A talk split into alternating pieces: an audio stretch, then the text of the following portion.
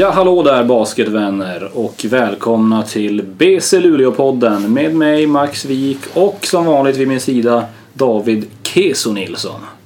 Hur är det David? Nej, det är bra idag. En, en bra dag. En Vad bra då? Vad har du gjort idag? Nej, inte så mycket. Var du på jobbet och Ja, eh, ja lite sådana grejer. ätit lunch med mig och Ja, sånt där trevligt som man gör. precis. Idag har vi ju är det väldigt roligt att presentera dagens gäst för det är ju en basketlegendar eh, som har varit med och startat upp eh, basketgymnasiet i Luleå. Hela Luleå Basketcentrum, rörelsen här i, i Luleå och det är även vår gamla tränare David. Ja. Så Jan det. Anders Jampa Eriksson, välkommen. Tackar så mycket. Tack, tack. Det ska bli spännande där. Är det ditt första poddframträdande? Ja, jag har aldrig pratat i podd. Men radio har du varit med i? Radio kanske jag har varit med, men podd det låter så exklusivt. Ja, det är ju det är i princip samma sak. Ja, det är, det är, det är ju det samma, egentligen. det är samma sak. Ja. det är mycket längre. Ja. Mycket längre. Ja, alltså långa grejer som pågår, man måste lyssna länge. Ja, man kan jag. lyssna. Ja, man man kan prata in. Inte så mycket reklam eller? Men Framförallt inte här. Nej. Vi har ingen som vill sponsra. Är det någon som vill sponsra får de ju faktiskt sponsra. Ja. Ska ju sägas. Frisör Eva? Eh, inte jättestor omsättning så att hon kanske väntar ett tag med det. Ja, det är ju Davids mamma det. Jo, jag, Det vet jag du. vet. Jo, då. Ja. Hörru du, ehm, Hon har klippt Nisse. Ja. det har man gjort. det Barnbarnet. det är bra. Ehm, berätta lite hur du, du har gjort mycket genom basket. Hur, hur är du engagerad idag? Idag så hjälper jag till Gladans juniorer med eh, Karim som är en hängiven basketmänniska i Gladan som värvade mig i somras och hjälpa till och så gör jag det fortfarande. Okej. Det är rätt kul. Det är rätt kul tycker jag att få vara aktiv som tränare. Sen hjälper jag ju Jim i Steelers lite grann. Det gör jag. Gladan säger du. Vi, när du hade oss då var det Höken. Jo, då var det Höken. Det är en förbjuden övergång. det. Nej, men det är ju det. Men samtidigt så håller jag på Höken gentemot... Alltså, de får lära sig glada vad vi gjorde i Höken. Okej. Och det är framgångsrecept. Ja, Så sakta men säkert så blir Gladan ett litet... de litet blir mer och mer Höken. åt Höken. Ja. De flyger åt det hållet. Det kan man ju undra dem. Det är kul. Ja, men eh, det är kul för de vill ju. En del vill ju ganska mycket och en del vill lite mindre. Men en del vill. Kul, kul. Hur gammal är du nu? Det är från årskurs 1 på gymnasiet till årskurs 3. De är så, ja just det, de är juniorer. Hur gammal är du idag? Ja, jag har gått ut gymnasiet. Du har gått gymnasiet. Jag är 81 år. 81. Ja. Känner du att du fortfarande har det här drivet inom dig? Det tycker jag. jag. Alltså jag är egoist där för att jag känner ju att jag mår gott av att gå. Jag har ju varit i hallar hela livet och får jag inte gå i hall så känner jag mig inte tillfreds. Ja. Det, är det, det, det är lite egoism i det där att jag vill vara där för min egen, mitt eget välbefinnande på något sätt. ja. Det är inte så konstigt. Nej. Om man har varit där hela livet. Vi ska göra som vi brukar göra och då, vi brukar backa bandet. Först har vi lite snabba frågor om vad som händer nu, sen backar vi bandet och, och tar det från början helt enkelt. Så då, då vill jag egentligen bara fråga hur blev du engagerad i basket från första början? Jag förstod att den frågan skulle komma och då så började ju faktiskt när jag gick på realskolan på något sätt. Då spelade vi ju korvboll. Och det här var i början på 50-talet då kan man säga. Och eh, jag tror vi hade en idrottslärare som hette Åke Svan och vi fick spela korvboll för honom. Men han började nämna lite grann att det här kunde då eh, spelas på ett annat sätt som hette basket. Och så en, har jag en äldre bror som köpte en basketbok när jag var 15 år. En basketbok, så en gammal bok med nyckelhål, straffområden och passningar underifrån. Och, alltså, den skrevs ju 1932. Ja. Och, och det var ju nästan... Eh, basket blev olympiskt 36. Mm. Så att det var ju före, före olympiaden.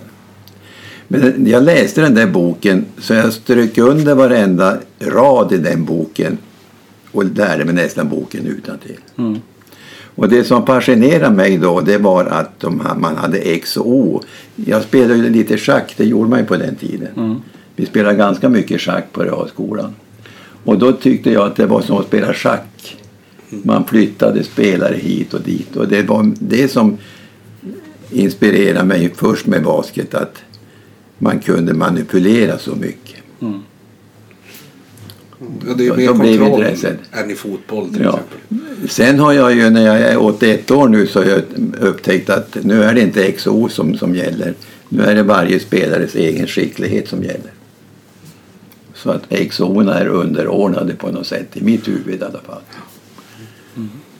Vad var det första uppdrag du tog då inom sporten?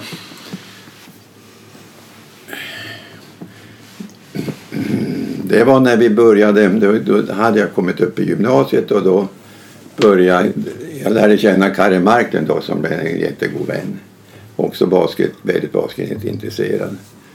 Och vi, vi började träna basket då på Västra skolan som nu är kvarteret Örne. Och eh, hade skollagsträningar. Och vi hade ett damlag, Karre och jag tillsammans då, som med Hilda Hassler. Just det. Eh, Mam, eh, inte, alltså vad heter mamman? Hildas mamma. Ja, Nu är det för Birgit. Hassler. Bir- Bir- Birgit Hassler. Okej. Ja. Ja. Hon var i det laget. ja. Okej. Och sen så tränade vi på lördagar. Vi gick i skolan på lördagar. Och så tränade vi och så badade vi i bastu. Det fanns bastu på Nya Västra. Och sen så gick vi ut på heja på, på kvällen. Det var ju skoldanser jämt. Ja. Det När, var, när var det här då? Vad snackar vi? ja, det var ju kanske 50, 50 menar du år? Mm. 53, 50, 52, 53, 54 någonting där. Hur, 55. my- hur mycket hade hunnit börja hända i, i Luleå då med basket? Vi spelar ju basket. Vi spelar ju, det fanns ju på seminariet. Seminariet har ju länets första landslagsman, Olle Bjältman. Det, var eh, Luleå Tekniskt hade lag, Luleå Högre Allmänna Läroverk hade lag. Till och med Sunderby folkhögskola hade basketlag. Så vi hade som en intern skolserie där vi spelade och matcherna kunde bli 32-27 eller något sånt där. Och det spelade på seminariets gymnastiksal. Vet ni var den ligger? Har ni varit inne där? Nu? Jag tror inte jag var inne där nu. Tror inte. Nej, men så det, det där är ju den klassiska basketlokalen i Luleå där det verkligen började. Ja. Och jag brukar titta in där när vi gör våra promenader, Bit och jag. Och, och det är nostalgiskt. Det hänger ju korgarna kvar där. Och det, så att gymnastiken, gymnastikföreningen har ju den nu. lokalen. Men eh, jag är lite sugen på den på något sätt. Den är klassisk. Seminariet var ju ganska duktig. Olle Bjältman, Lasse Asa var ju duktig basketspelare. Men, men då var det skollag alltså. Då var det skollag. Hur... Det fanns ingen förening. Det kom då senare. Lasse Sjö, eh, Lasse Sjö bildade IFK, de började spela IFK Luleå. Ja. Och eh, då är vi lite längre fram i tiden. Eh, IFK hade lag eh, IFK hade lag då när jag kom tillbaka från GCI då. Men innan dess så måste jag säga att Lira hade ett bra damlag. Okej. Och det bästa damlaget då när vi gick på gymnasiet, Lira hade när vi gick på gymnasiet mitten på 50-talet kan man säga, för att göra det lätt, så var det Gyljens IF som ligger i någon backe åt Överkalixhållet. eller vad det. Ja. De var rätt duktiga av någon anledning. Och så Lira. Lira. Det var fotbollsföreningen som startade basketsektionen. Ja, det var en basket, just det. När, när började de ploppa upp de här Gammelstan? Vil- Ja, vilken sen- var, vilken ja. blev första som basketförening? Ja, som, Lu- eh, Norrbottens första basketförening var ju Båtskärsnäs IF. Vad? Ja, Om ni är KG Asa, ni vet vem KG Asa är? Igen. Ja, han har ju skrivit ett ett, ett, lite historik när förbundet fyllde 25 år Ja. som ni borde läsa. det står om det hela den här tillblivelsen kan man säga lite grann. Ehm, sen när jag kom tillbaka då eh, började jobba i Gammerstan så då hade IFK ett lag på utgående och de erbjöd mig att ta över det laget. Men jag ville inte. För att jag ville vara i Gammerstan och så bygga upp något eget. Och när jag började där då fanns det ingen basket kan man säga i för då var IFK nedlagt. Det var en driftig ledare som, jag kommer inte ihåg förnamnet men han hette Bengtsson i alla fall. Jobbade på Tullverket. Men det kom några killar som spelade i IFK då till oss i Gammerstan. Och rätta mig om jag har fel, var du involverad i fotboll innan det här eller i samband med det eller hur var det? Eh, jo, när jag kom direkt när jag kom tillbaka från GSI och började jobba här så blev jag värvad av Unga IFK. Okej.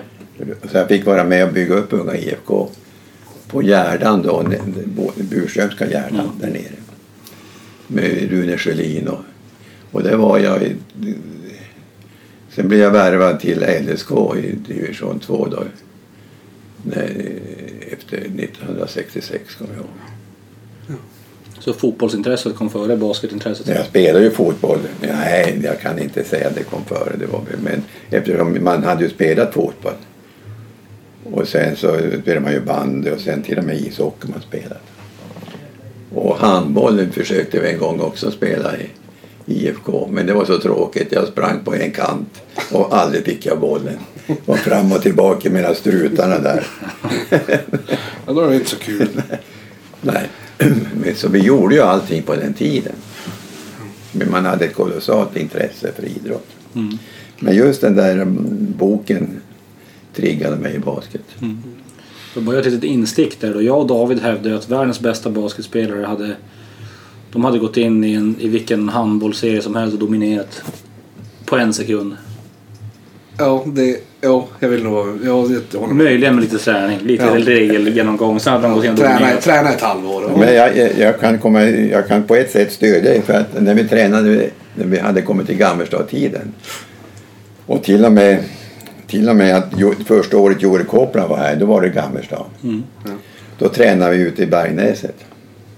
Och Alvik, Alvik Ja. hade hand, handboll. Och de hade träning då efter oss. Och sen så ville Joel, han tyckte att pojkarna sköt så Joel han skulle skjuta.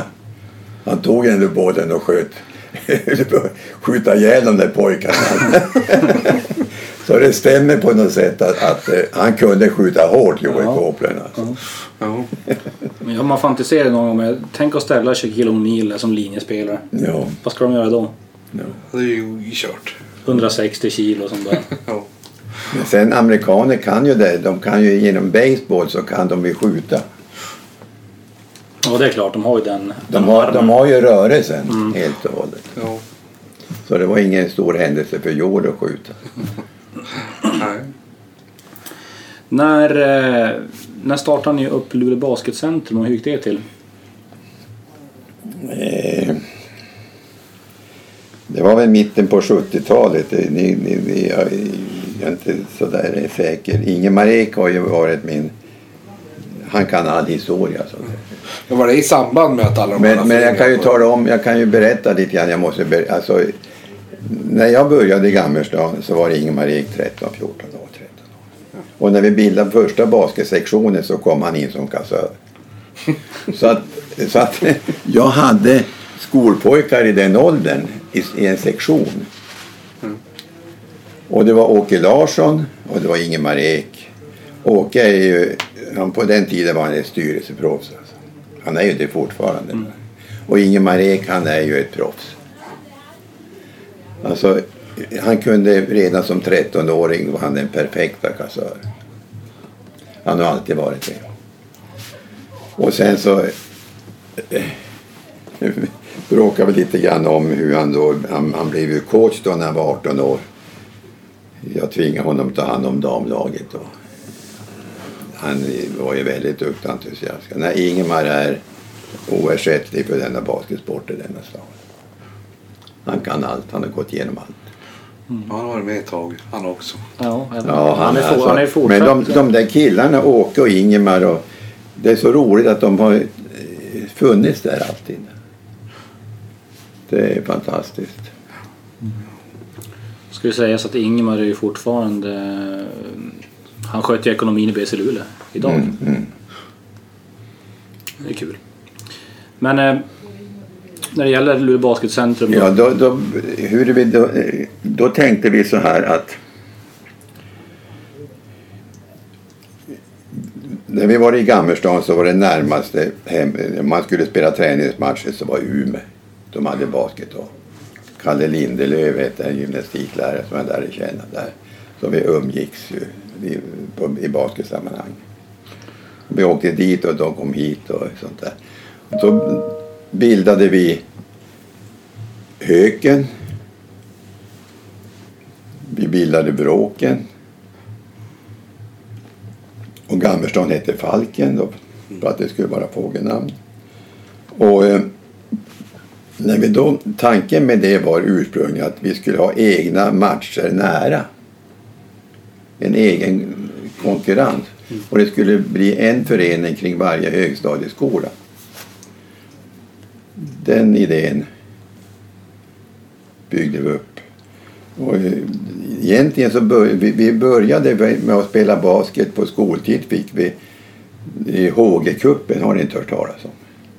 Nej, det är faktiskt Nej, HG-cupen, det började innan kan man säga. För då fick jag, det fanns ju något som hette Luleå skolidrottsråd.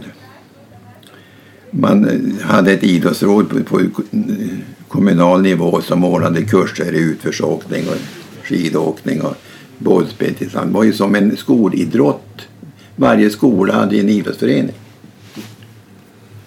Och så HG-cupen var det en som var sekreterare eh, som jobbade på skolkontoret som hette Gunnar Häggberg. Och så fick vi igång den i HG-cupen. Och så visade han inte vad han skulle kalla den så han ändrade på det där. Så Häggberg Gunnar, HG-cupen. Och ingen visste ju vad HG-cupen stod för. No, men eh, de, vi spelade mot Örnäsgården till exempel. Det var ju bara hockeykillar och Bergsgården. Då. Men utifrån det då, det var embryot att bilda Höken. Att bilda den här, här föreningen.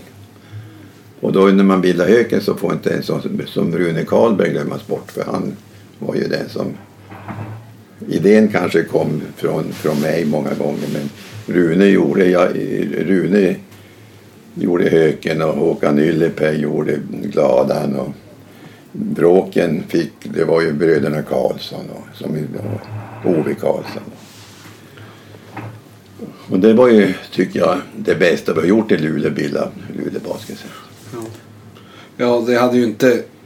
Alltså basketen hade ju inte, enligt mig i alla fall, kunnat vara så här stor om inte det där Nej, nej. Det är därför det är folk på läktaren. Och det är ju intressant för det där är ju med, med lag för de, de många stadsdelar i alla fall, stadsdelslagen inom, inom eh, samma stad. Det är fortfarande ganska unikt i Sverige. Ja, det är väldigt unikt. Och JP har ju försökt sprida det när han jobbade. Och det borde spridas idén. Ja, men man kan ju tänka hur, hur basketen hade mått i typ, tänk Stockholm om man hade haft någonting som liknar sånt här. Det hade kunnat göra, vara bra. Mm. Ehm, när det gäller det här, försökte ni göra något liknande i Uppsala? Eller? För du har varit involverad i Ja, basket i Uppsala. ja, jag, nej, jag läste ju ett år i Uppsala innan jag gick ESI.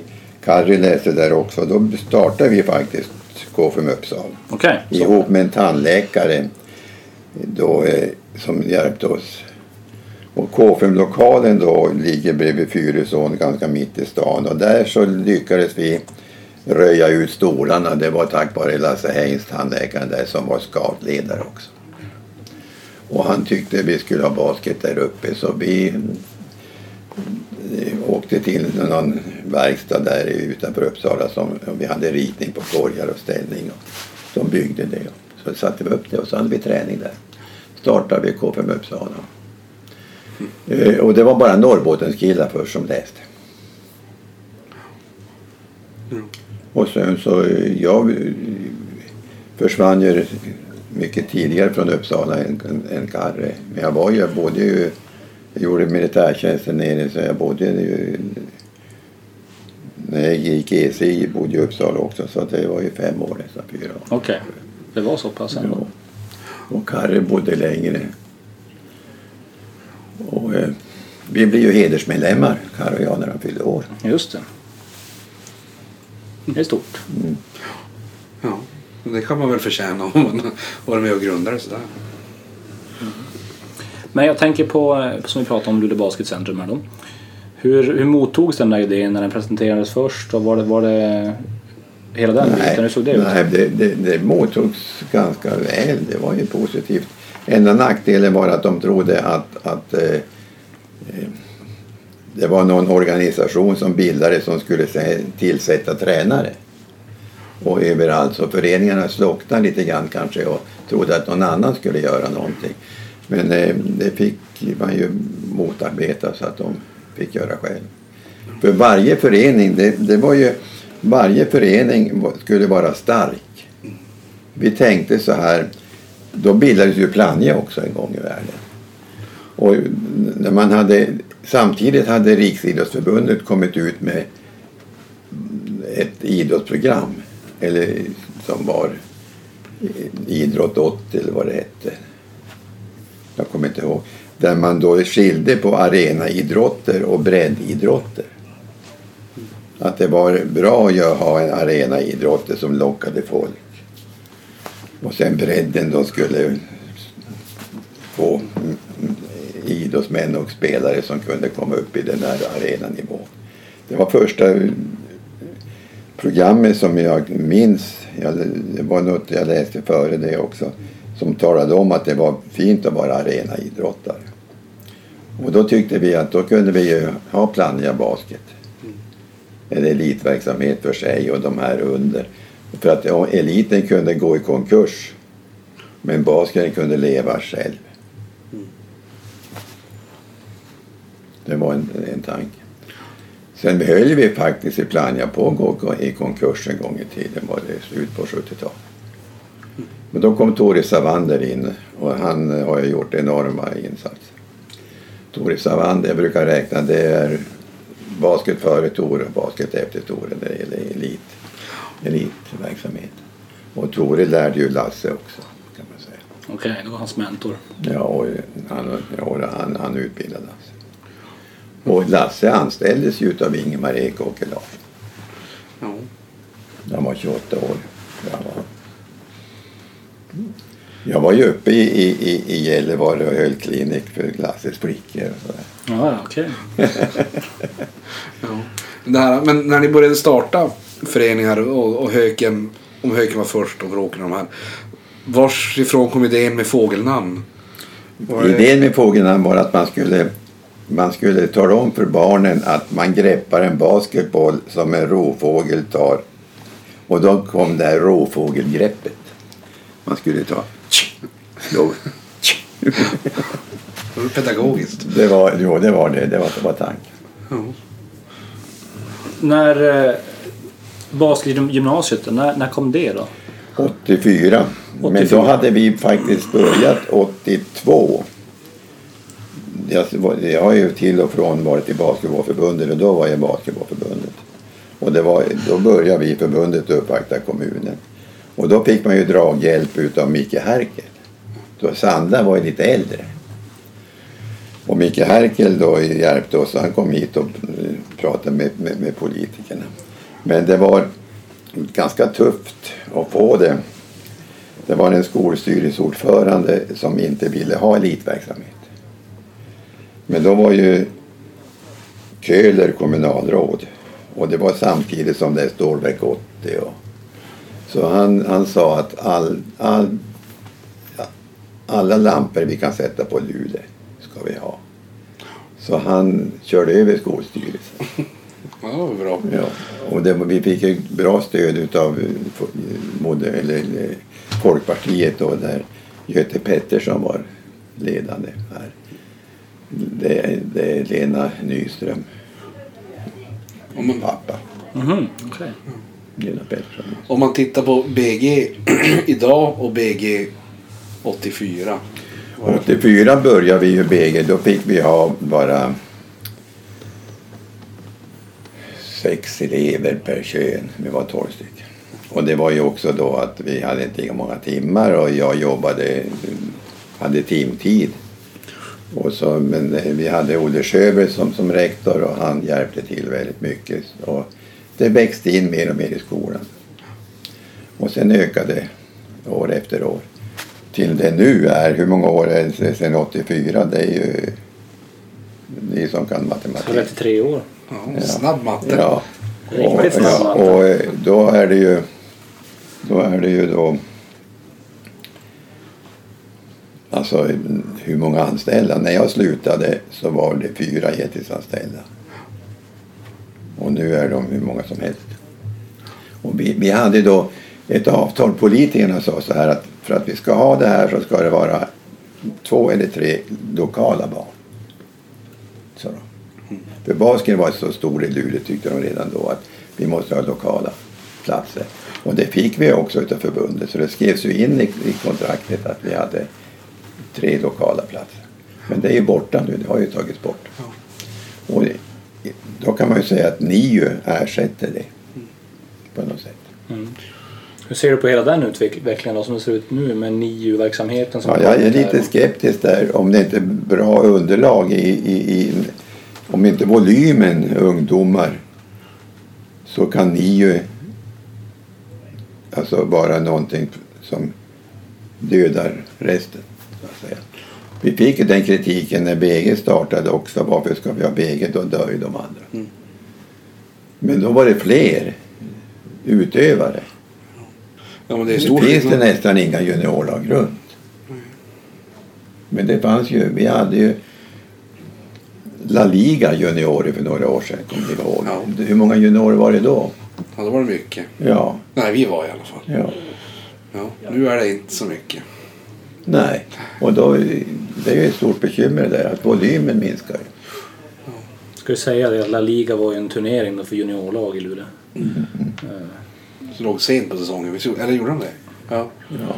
Och BG-elever fick vara med. Ja. Och La Liga, LLA, det var ju då att det stod LLA på resväskorna när man flög på Kallax. Precis. Så, Ska du få en stor fråga här då. Vad är det största du varit med om inom basket? Ja, det som jag minns mest, höll jag på att säga, det var när vi vann första SM. För då blev jag kallad ner till TV här, Norrbottens TV, där, som var där den tekniska nämnden nu är, där borta. Då ringde de och sa nu måste du komma ner och prata om det. Det var stort tyckte jag. Mm. Och det var roligt, väldigt roligt. Sen har det nästan, vill jag på att säga, blivit en vana. Ja, där, I början var det mycket i alla fall. Sen har det gått några år nu. Men Men, men eh, när det gäller idrott så där så, så, så om man ligger på den här nivån nu som BC gör, man ska alltid sträva efter att vinna. Då, då på något sätt så kan det, idrotten förlora spänsten. Ibland så måste man ju vara där nere för att komma upp igen. Just den där vägen till vad vägen, strävan emot vara uppe, den är som angenämare än att ligga där uppe. På något sätt. För, för idrottens spänst. ja, Så man måste- blir, ja. Publiken blir lätt mätt i alla fall. Ja, och därför det, tycker jag ligan är på det sättet att nu ska du, ska du bli ligalag så ska du vara jättebra. Du ska ha fyra importer, du är amerikaner, du ska vara topplag på en gång, du ska spela om SM. Det är inte någon möjlighet som att spela sig uppåt. Mm. Det accepteras inte att vara dålig. Utan du, Och då hamnar vi ju att det blir som det är nu att det är åtta lag. ja. Det är jättetråkigt. Då har, ju- då har även chefen min, Ja. eh, Lars Mosesson, varit inne på det här med att eh, det behöv, det, kraven måste sänkas så vi kan ta in fler lag i ligan. Ja. Framförallt tycker jag förbundet ska, ska låta bli att finansiera landslagsverksamheten med alla avgifter. Landslagsverksamhet, seniorlandslagsverksamheten tycker jag ska ta in sina egna pengar på något sätt. Och inte att rörelsen ska det är för dyrt. Tycker jag. Vi har så liten sport. Det är så liten sport och den kostar för mycket för utövaren. Ja, det är ett problem. Så är det nu, tittar jag på David här Ja. och så ställer jag den här frågan. Vem är den mest talangfulla spelaren du har coachat? Jag? ja. Inte varit David.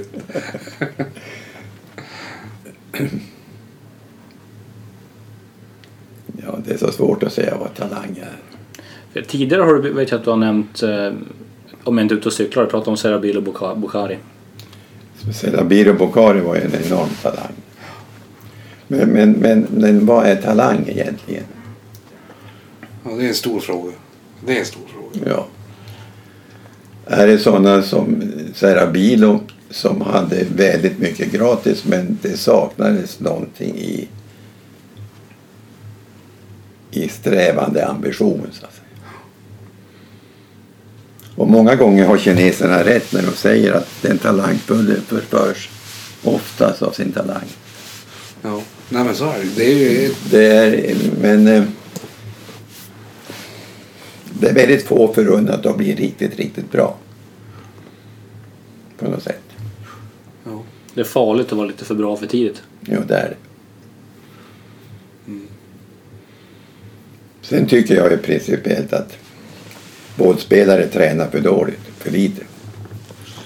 Nu stack jag ut hakan här. Ja. men det är ingen basketspelare som tränar lika mycket som Charlotte Kalla. Det är det ju inte. Nej, nej men, men, eh, men, eh, men om du tänker dig, om du tänker musik. Ja. Ja, så kan en orkester sitta i sina källare var och en för sig och spela sitt instrument och träna och öva. Sen träffas de en gång i veckan för att få det tillsammans. Men i basket så är det som att det här tillsammans tar all träningstid. Övandet med gitarren så att säga är underordnat. Och så är det i alla båtspel.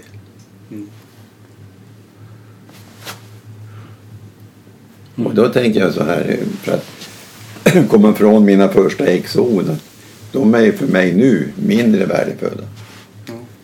Du hade väl något sånt där säg, vet jag, när, när du tränade oss att ju bättre teknik man har desto mindre taktik behöver man. Ja, ja precis. Den har väl ändå fastnat någonstans. Det, är lite så. Mm, det är lite så. Ja.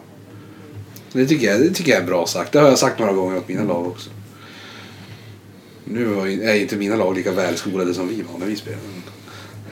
Jag läste ju Dean Smith, han har ju skrivit ut några böcker. Ja, men, men han skriver så här, Dean Smith.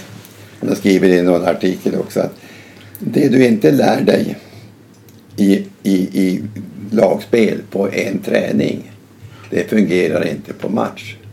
För då faller du tillbaka på vad du har. Det måste vara så lätt och så fundamentalt nära vad du gör för att det ska fungera.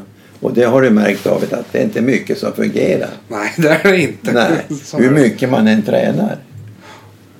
Och det är inte för att spelarna inte vill. Men det är för att de inte är trygga att göra det. Och komma till, träna så vansinnigt mycket så att de blir trygga i det. det men sen har ju basketen också bara att det är coachens idrott. Ja, det är Men det är ju spelarens idrott. Det är det man vill att spelaren ska hålla på själv. Ja. Var på listan över talanger hamnar David Keso Nilsson? David var en talang. Det var han. Men det var många som var talanger i Hökens pojkar Ja, ja, Bra öga. Du, alla du hade talanger. bra öga för passningar David. Jo. Ja. Men, Det kanske är det som är så- sådana där grejer som gör att du är ett coachämne idag. ja, men jag, Ja, tror, det är så. jag tror det är bättre, om man ska bli coach så är det nog bättre att kunna passa än att kunna dribbla tror jag. Det tror jag i alla fall. Ja, jag tror det. Ja. Se planen. Se planen är rätt. Men sen göra kloka val. Ja. Men Hökens pojkar 91 då, hur, hur rankar du dem? Det är vårt lag ska jag säga. Ja, ja precis, där är jag och Max Det var många bra lag, många bra spelare. Hur, Är, är basketspelare nu för tiden, idag, är de lika bra som Jag, jag, jag tror inte det. Nej. Jag tror inte det. Nej. Nej, jag är ju helt övertygad att, att vi hade vunnit mot alla juniorlag nu. Jo, det hade ni tror jag. Skönt att vara överens. Vad bra. Känner du något annat Max? Nej, jag håller med. Nej. Jag håller med. Ja, det är viktigt. Fantastiska skyttar i det laget. Det sköts treor. Ja, det gjorde det. Hur, hur blev vi så bra på att skjuta? Jag, jag, har, jag har något svagt minne av att, för du tog över oss efter Bengt Axelsson. Och jag har något svagt minne Gammal Plannja-spelare. Ja, att, att du konstaterade ganska tidigt efter några träningar att, att vi var ju otroligt små. Så, så vi måste kunna skjuta. Och, och sen gjorde vi inte så mycket annat än att skjuta. Men då blev det skyttar av oss också. Ja. Är det, Många bra skyttar. Jo, men ju, ju, ju mindre man är desto längre från korgen måste man vara. Men sen det här. Hur mycket får man prata om sånt här? Hur mycket som helst. hur mycket Du suddar, visst. Ja. Redan den här boken jag fick när jag var 15 år så fanns det skrin och rull. Allting som står i boken där med äggzon finns nu. Det har inte kommit in någonting. Det enda som har kommit till det är tre sekunders eller tre poängs Ja. linjer. Men i stort sett samma regler och samma skrin och det, allting. Så att basket är ju redan så fort det, det blev sport kan man säga så hade de här som höll på med basket satt upp sina skrin och satt upp sina katt och hade zonförsvar och man-man-försvar och allting. Fast det ändrades ju successivt med spelarnas färdigheter lite grann. Men skrin och rull är så intressant. Nu är det det modernaste som finns. Ja. Och jag är då, tycker att det, det bör inte vara så modernt. Jag vill ha mera katt som man så säger. En, för skrin och, och rull är ju två spelare engagerade i stort sett och många andra är utanför. Men eh, basket tycker jag sammanfattas under korgarna. En returtagning under båda korgarna. Om det inte blir mål så är det en offensiv returtagningskamp. Så att, och då bör man ha spelare som är med i den här kampen. Men nu, eh, det moderna spelet är att du skjuter en trea men det blir som ingen kamp sen. Nej, det blir ju annorlunda returer på det. Ja, det blir långa returer och folk springer in och ska, ska alltså vara tvungen att springa in för att ta. Och då, där är jag lite gammeldags i tänkandet. Jag vill ha en, fortfarande en, en center, en post. Som skrämmer motståndarna i närskottet, som tar returerna, skaffar bollen till laget, som passar ut den. Som du kan ge bollen inside, som gör mål. Och som kan passa tillbaka ut som en trepoängsskyttet får. Din, han sa ju så här, du får inte skjuta en tre eller utifrån om inte bollen har varit vid baslinjen. Varför finns inte sådana spelare kvar då? Det finns ju knappt några sådana stora spelare. Nej. Är det för, är det för läskigt att vara där inne under korgen? Men det, är ju, det gör ju ont. Ja, det gör det. Men det är ju det roliga. Jag tyckte alltid det var roligt. Men eh, det, det, nej, jag tror att centrallinjen, en gard och en center. Det är gammeldags i det tanken. Ba- Bara på tio år har vi sett en lavinartad ökning i antalet trepoängsskott per match. Så är det. Ja, ja. Så är det. Ja. ja. Det är bara att kolla på BC nu. Jo, det är spelsystemet. Det är inte, det är inte någon i BC som inte kan skjuta treor. Ja. Nej, det är ju inte det typ. Möjligen Bryce som är bekväm just innanför trepoängslinjen. Det var det jag tänkte. Nej, men jag- alltså, det är ingenting att säga om det. Det är en utveckling som det har blivit. Får se om det går i cykler då, de här trenderna. Det gör ju det i mode i alla fall. Det borde som kunna göra det i, i basket också. Det pendlar tillbaka. När Joel Copeland var här så satte han poängrekord, 68 poäng mot Dubo. Det fanns inga trepoängslinjer. Han sköt alla sina utanför en tänkt trepoängslinje så han hade gjort egentligen 100 poäng i dagens matematik. Mm. Ja. Man pratade om långskott. Det var långskott alltså. Ta inga långskott sa Ja, det, är det är väldigt onödigt om man bara får två poäng. Då är det helt onödigt. Då får man sätta mycket. Ta inga långskott, nej. Men då vill man ha trepoängsspel. Man ville ha in bollen under korgen och så ville man att motståndaren skulle få hålla. Gjorde man två poäng och så fick man straffkast. Ja, tre är ju fler än två. Men det är lättare att skjuta treor. Man styr mer själv över att skjuta treor än om motståndaren. Men du, du be- behöver inte ha bollen lika ofta. Nej. Jag tror, att, jag tror att när John Rosendahl spelade i Frankrike, i något av lagen han spelade, så tror jag att en av tränarna där förbjöd halvdistansskott. Bara layuper eller tre poäng. Det låter bekant. Det är en, annan, det är en annan variant. Får- jag, får jag, stä- får jag så här, ska få bemöta en skröna här som du säkert har fått bemöta hundratusen gånger redan en gång. Så får, du, så får du säga om det är sant eller falskt en gång för alla. När du var idrottslärare, stämmer det att du eh, stoppade yllesockar på innebandybladen för att skydda basketgolvet? Mm, det gjorde vi. Ni gjorde det? Alltså det gjorde vi inte. Det, det gjorde vi ju i seminariets gymnastiksal. Det var ju sån där gammeldags trädgård. Och då spelade vi ju innebandy med bandyklubbor med yllesocka på. Det var jättebra. Och tennisboll. Så det de spelar nu det är ju ingenting. Nej. Det är ju en boll som studsar som flipper. det var väldigt... Då var det bättre förr. Ja men det, det gjorde vi. Nej då, det är sant. Det gjorde vi. Jag har aldrig vetat om det där var sant men det... Det är sant. Ja, det är bra. Man ska vara rädd om, om så här trädgård. Nu är det bara plast överallt. Men, men, men, men eh, i, historiskt då. Jag sa att eh, man kan berätta några roliga historia. Bland de roliga, mer roliga historier. Vi, I Gammerstan så hade vi köpt, hade ju en, en egen buss. Har du hört talas om? Nej. Skrubben. Okej. I alla fall så Åke Larsson och jag sprang på soptippen i Sunderbyn och hittade ett baksäte. Den saknade ett baksäte. Satte dit det. Och sen Uppsala skulle spela mot Jokkmokk. Var i samma serie.